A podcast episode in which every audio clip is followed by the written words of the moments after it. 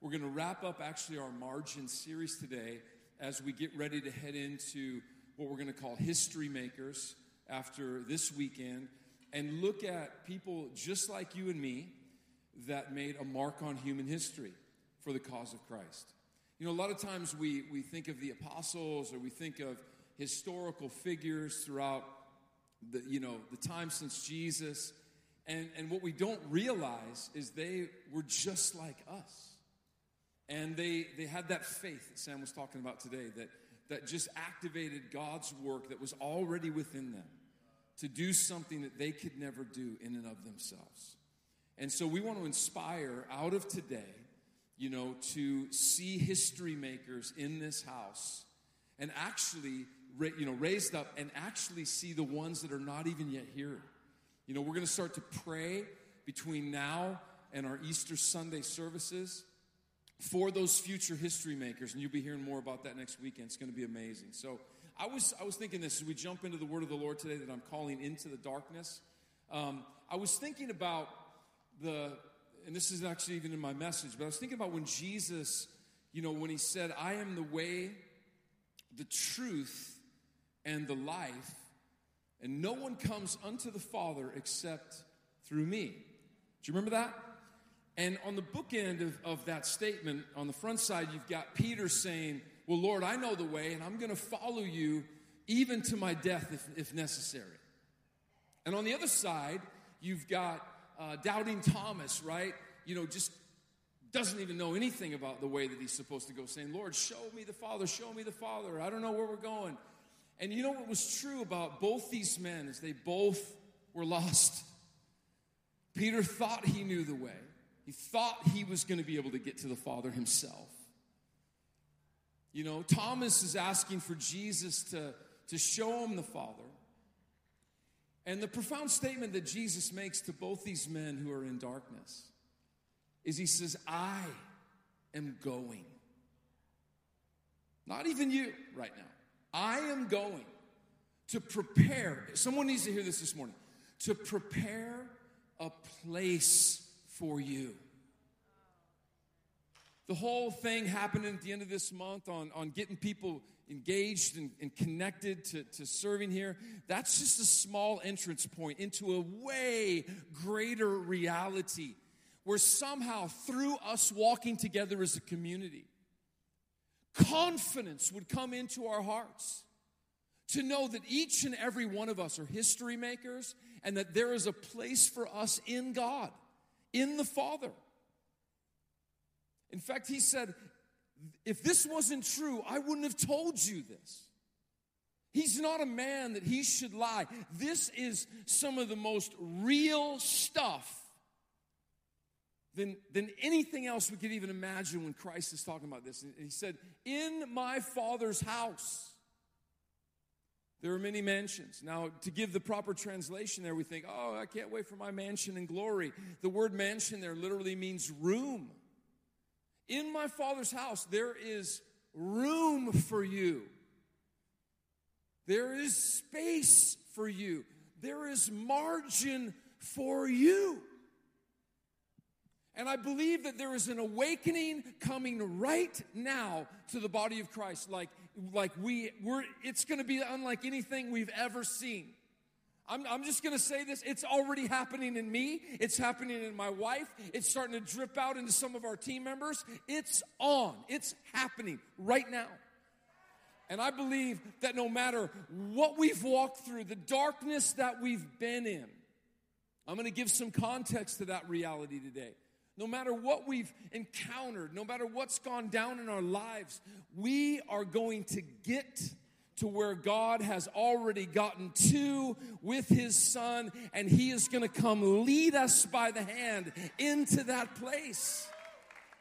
Nobody left out, no one abandoned, no one sidelined. And we're going to tear down some, some lies today as we look into the Word of the Lord. You remember last week, I was talking uh, about a good and hopeful future.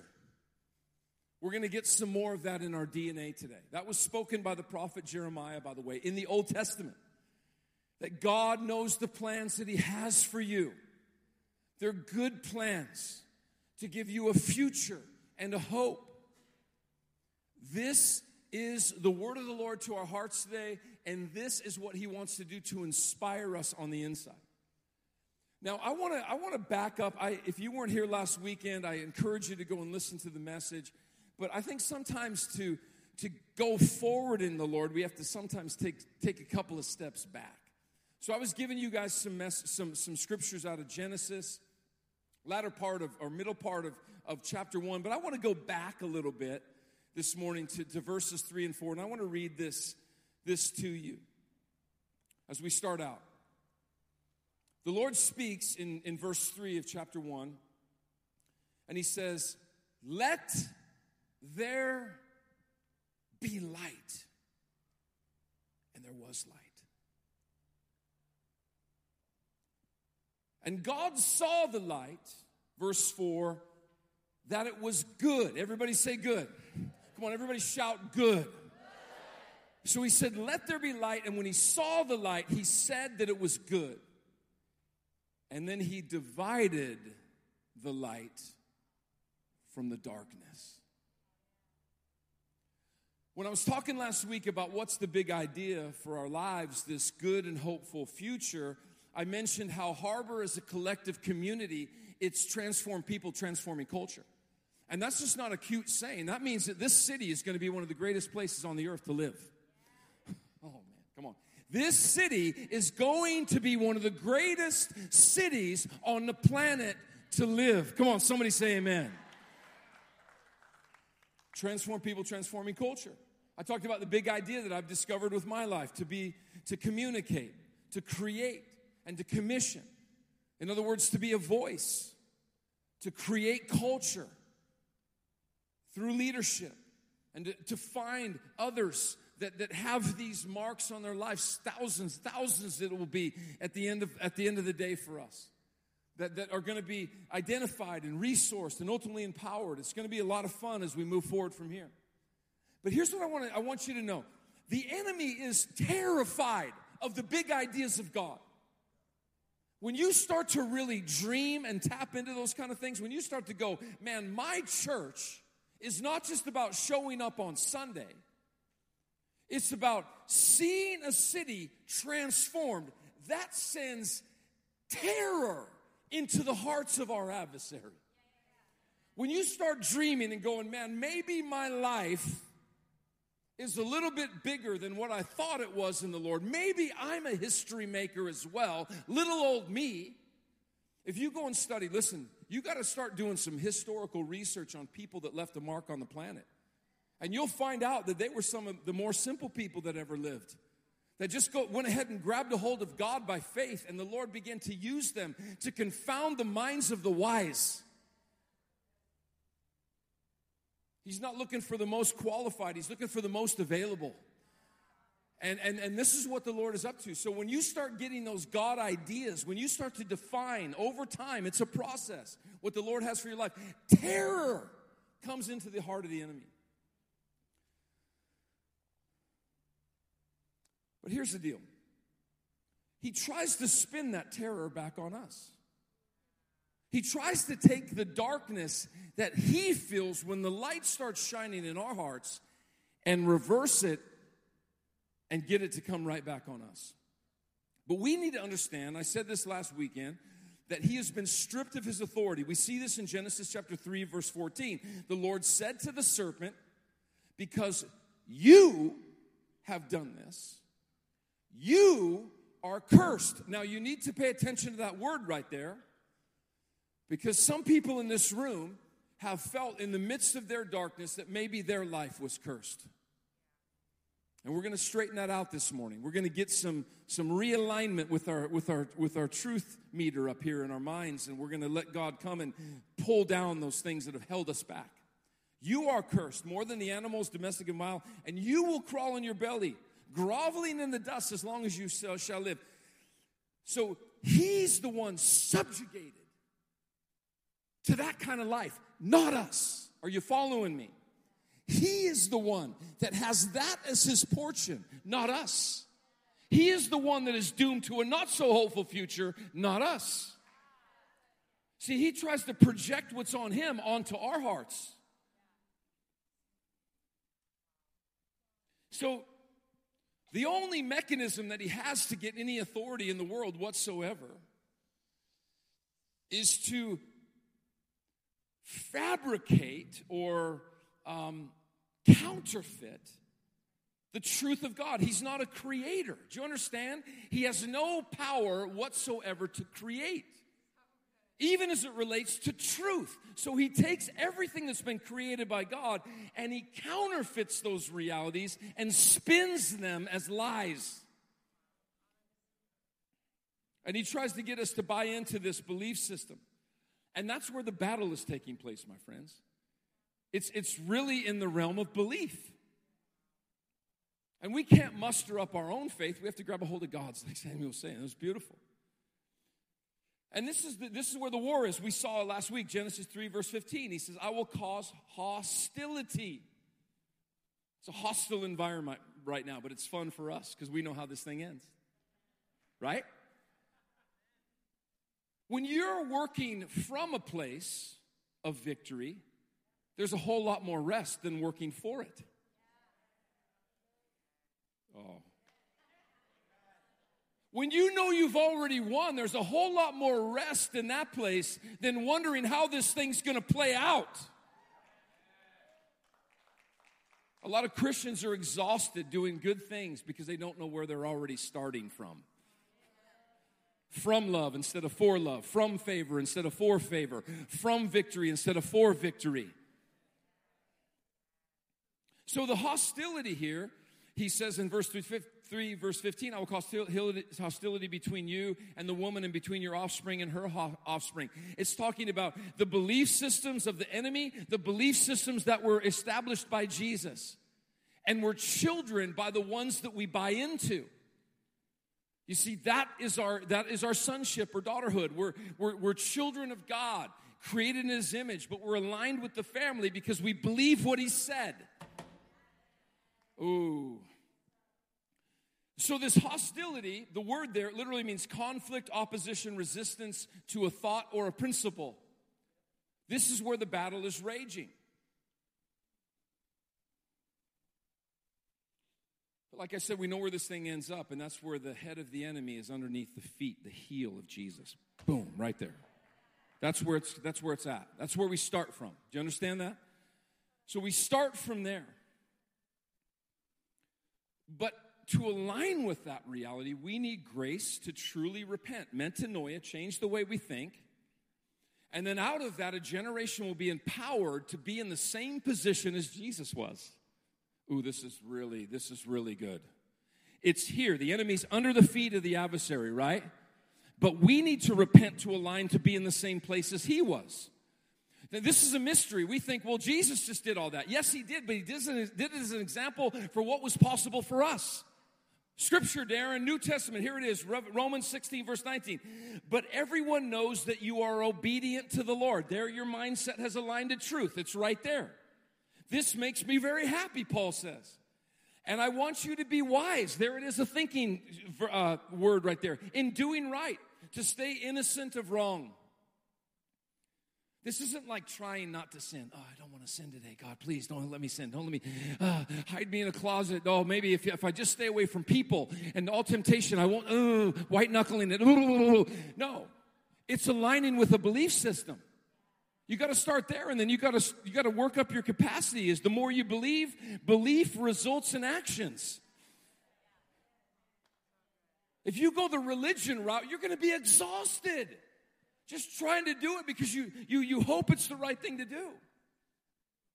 And he says, when this thing happens, verse 20, next following verse, then the God of peace will crush Satan under. Oh, boy. Now we're dangerous when that starts to take place. Until then, we're kind of sideline, nice little Christians going to church on Sunday, trying to do our Sunday best throughout the week. Completely frustrated, completely exhausted.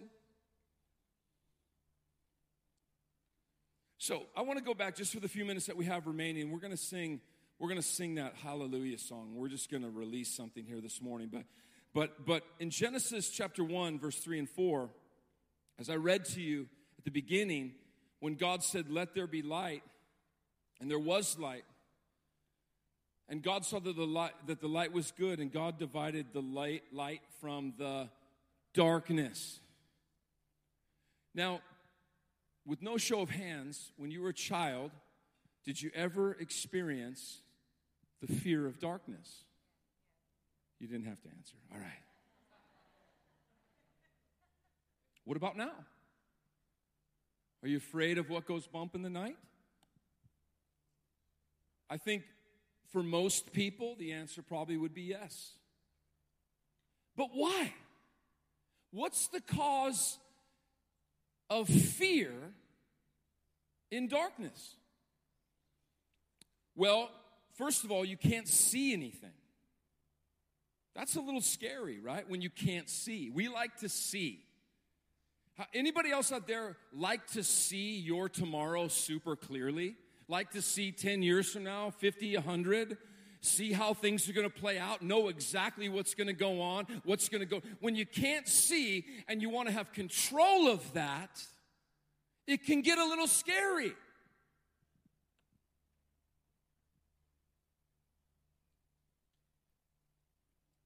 And when you can't see, it feels like you're alone.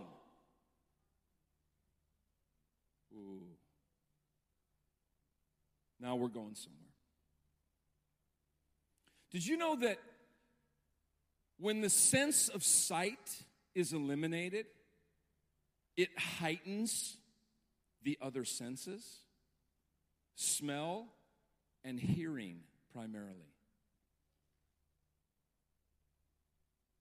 You ever been in a dark place and what you wouldn't noises that you wouldn't even have noticed? You're like, oh my God, what was that?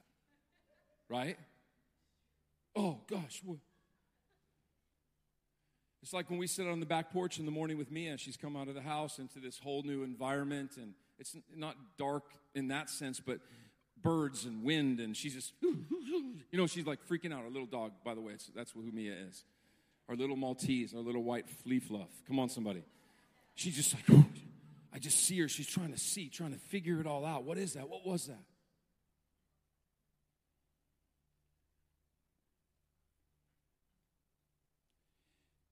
And when you feel alone, because you can't see, there's an emotional desperation that comes to try to make sense of this unfamiliar environment of darkness. And then when you're in that space, you are vulnerable to what you're hearing. And you see, it's in those moments of darkness when you feel alone when you don't have it figured out, that the father of lies comes, that the voice of the accuser comes.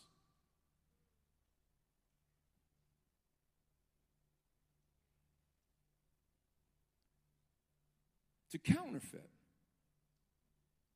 almost all the time, what has already been created. Now, here's the twist Here's the crazy thing about this is he usually will use the truth of God's word and twist it into a lie. I was sitting with a, a, a doctoral psychologist last Monday, this last Monday on a whirlwind trip to Dallas that completely changed my life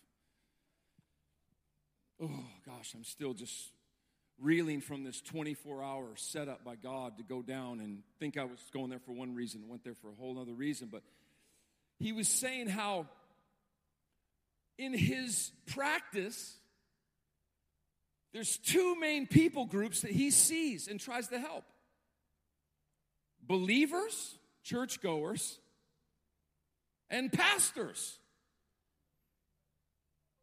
So I, I asked a little more. I just dug a little more.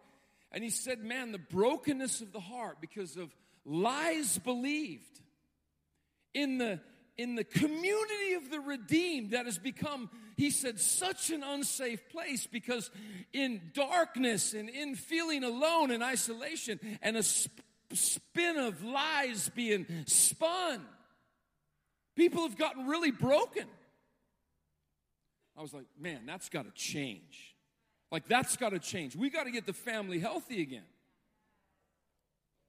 because there's trauma to, to believers from messed up leaders, and there's tons of trauma on beautiful leaders like myself and Wendy and all our team from trauma caused by people sitting in the pews. It's a truth.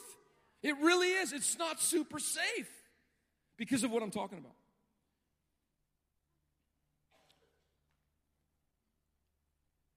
So we take this counterfeit truth and we filter it through a distorted lens of hearing a lie that was a truth twisted. You know, Paul said this. He said, listen, in, in 1st, 2nd Corinthians 11, 14, he said, listen, I'm not surprised. Even Satan himself disguises himself as an angel of what? Not darkness, an angel of light. Hmm.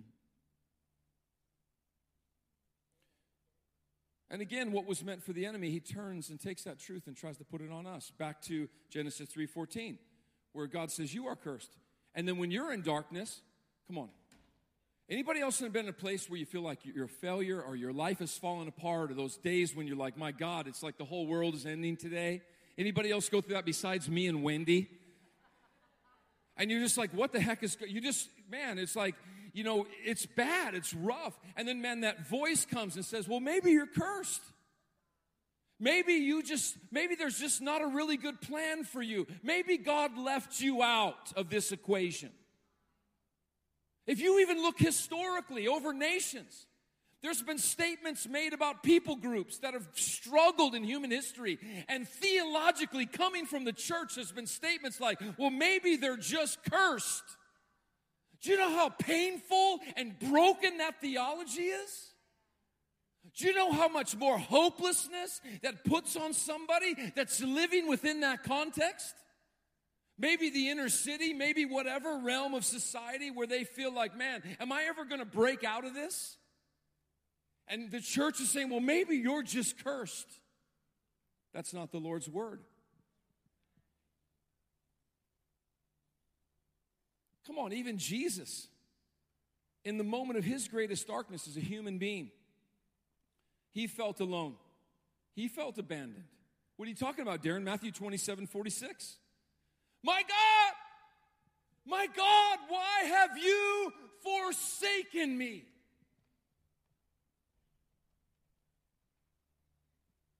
He wasn't alone, but he felt alone as a human. So he connects with our feeling alone in the darkness. And I guarantee his mind was being bombarded by every lie from the pit of hell. Come on, we know that because when he went out to the wilderness, weakened by not having eaten or drinking for 40 days, what did the enemy use against Jesus? The word of the Lord. Truth twisted. Other people throughout human history, the psalmist writes, My God, my God, why have you abandoned me? Why are you far away from me when I groan for help?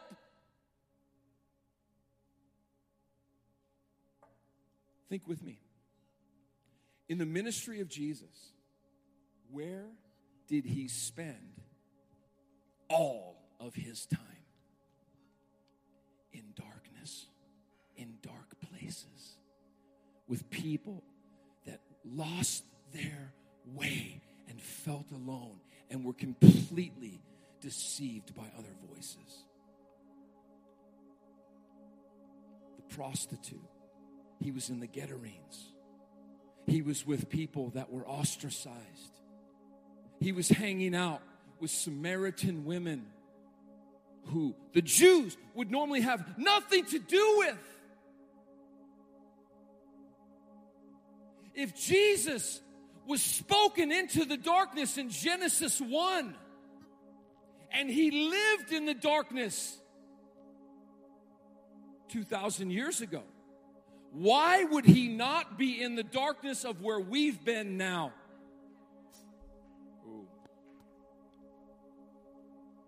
So here's three things as we sing this song. Number one, you have to understand that you are not alone. No matter what you feel like, no matter what the adversary is saying to you, you are not alone. In fact, the light shines in the darkness, and the darkness can never extinguish it. It does best in the midst of the darkest places, even in our hearts, even in our doubt, even in our fears. Jesus is all up in the midst of those dark places. That's what God does best. You are not alone. Remember Jacob? This one destined to be the, the, the one who was going to give birth to a nation. Can, did he feel confused? Man, he's striving for his birthright. He's trying to win this wife. He's man, he's being chased and hunted down by his father-in-law. Probably propagated by the mother-in-law. Can I get an amen? Here we go. It wasn't until the veil was lifted in his darkness. And he said, Surely God was in this place. He wasn't cursed. Second thing is, God is good. John, First John chapter 1, verse 5, almost done. This is the message we heard from Jesus, and now declare to you God is light and there is no darkness in him whatsoever.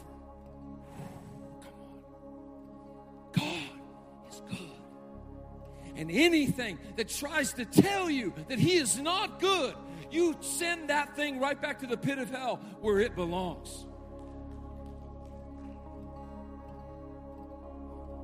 What about this last one? We belong to him. God divided, Genesis chapter 1, verse 3 and 4, the light from the darkness. And First Thessalonians says in chapter 5, verse 5, he says, For you are all that come into alignment with this belief, children of the light. And we do not belong to the darkness or to the night. Well, I'm from the inner city. Well, I'm from a poor family. I've been scratching a living or whatever way for all these God's forgotten about me. That's a lie. You are not alone. And God is good for you, and you are a part of Him. I'll end with this verse. I love this one. Because this brings everything into alignment. Galatians 3, verse 13. For God has rescued us Come on. and this is why we're going to sing hallelujah as we close today. God has rescued us from what? Come on. God has rescued us from what? Oh. For he was hung upon a cross. He took upon himself the curse for our wrongdoing. For it is written in the scriptures, Cursed is everyone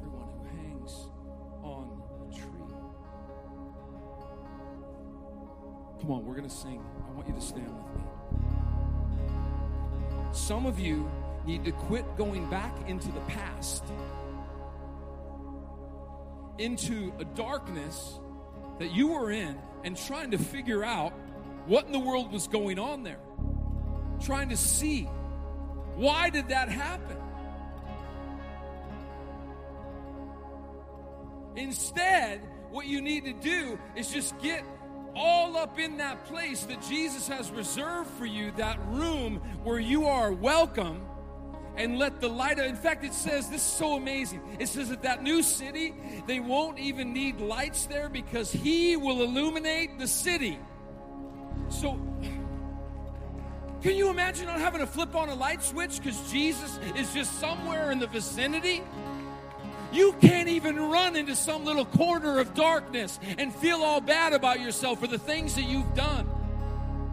You need to break out of that now because that's how you're going to be living in the future. You're going to be living in the existence of God's light.